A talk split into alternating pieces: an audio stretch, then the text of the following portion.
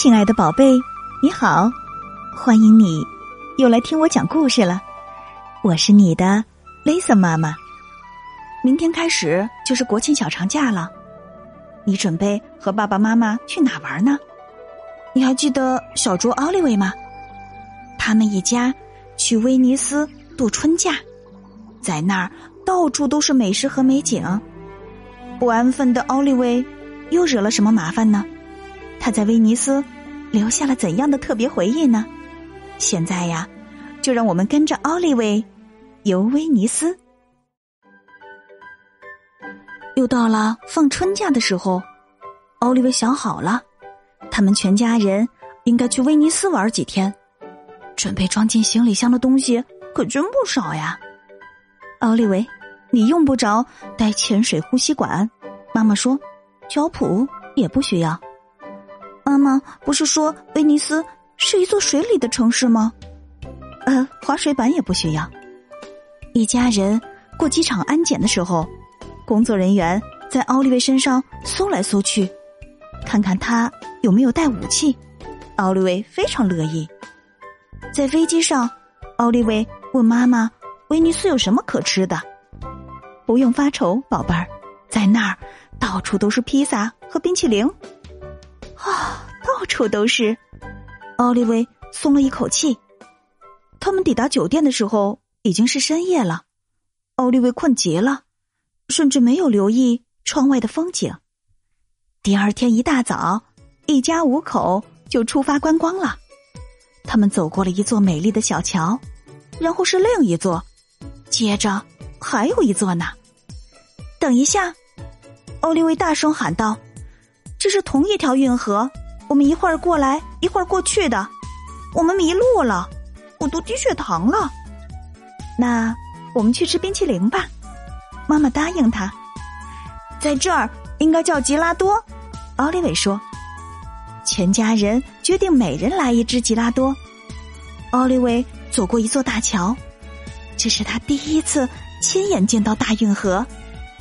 只见运河的两岸矗立着。金碧辉煌、流光溢彩的宫殿建筑，奥利维拿腔拿调的跟妈妈撒娇：“求求你了，好妈妈，我们可不可以住在大运河边的宫殿里呀？”对奥利维来说，这真是一次大开眼界的旅行呐！他得再吃一只吉拉多，也许两只，或者三只。奥利维又精神焕发了，一家人继续往前逛。最后，他们通过了一道光线昏暗的拱门，来到了圣马可广场。奥利维看到这儿的美景，简直惊呆了。妈妈，我觉得我可以再来一只哎。妈妈叹了一口气：“哦，我们每个人都可以再来一只。”奥利维想买玉米粒喂鸽子，他把玉米粒举得高高的，可是没几只鸽子来。不过鸽子们。很快就发现了奥利维。经过这场令人疲惫不堪的奇遇，奥利维又要了一份吉拉多。第二天，奥利维央求爸爸妈妈：“妈妈，爸爸，求求你们了，我们能不能做一次贡多拉？”奥利维跟船夫讲好价，船夫摆了一个轻快活泼的姿势，欢迎奥利维全家人上船。哦，这些观光客总是吃那么多吉拉多，奥利维觉得真是太惬意了。船夫可不这么想。小船划进大运河，从宏伟气派的里阿尔托桥下穿过，最后他们从叹息桥下经过。奥利维也叹息了一下。此时，奥利维已经彻底迷上了威尼斯。我一定要带走点东西。让我能想起威尼斯，我要找到一件完美的纪念品。这座大吊灯好不好？哦，奥利维，它比你的房间还大呢。妈妈说：“那贡多拉呢？”啊，宝贝儿，再想想，有没有能带走的东西？蕾丝非常好看，可那不是奥利维的风格。面具不要。奥利维心想：我只会戴一次。香水儿。奥利维不怎么喜欢香水儿，况且他正在酝酿一个自己的香水品牌呢。在威尼斯的最后一天，奥利维和家人再次游览圣马可广场。圣马可大教堂披上了桃金色的外衣，在夕阳的映照下熠熠生辉。爸爸和妈妈在喝咖啡，奥利维和小恩在钟楼下面玩。我找到了！奥利维大声喊道：“最完美的纪念品！”啊，这是什么？妈妈问。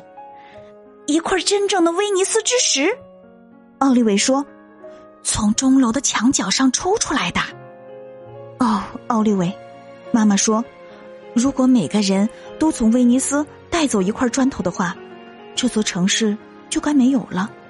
把砖交给服务生好吗？我们要去机场了。”妈妈，那钟声是为我们敲响的吗？啊，是的，宝贝儿，他是在提醒我们快要赶不上飞机了。啊！我的天哪，我们真的要快一点啦。奥利维最后回头望了一眼威尼斯，看，他在跟我们挥手告别呢。我会永远记住威尼斯的。妈妈，你觉得威尼斯会记得我吗？嗯，也许吧。妈妈说。奥利维一上飞机就睡着了，他做了一个梦。梦到了一块高高大大的纪念碑，纪念碑上刻着“奥利维”。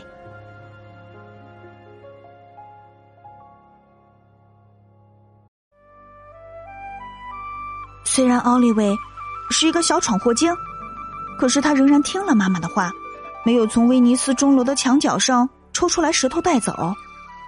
那么，亲爱的宝贝，你呢？也一定要记得文明游览哦。国庆期间，人多车多，一定要紧紧跟着爸爸妈妈，不要乱跑啊！一定要记住，安全第一。祝我的小宝贝和大宝贝们都度过一个愉快的国庆小长假。我们节后再见啦！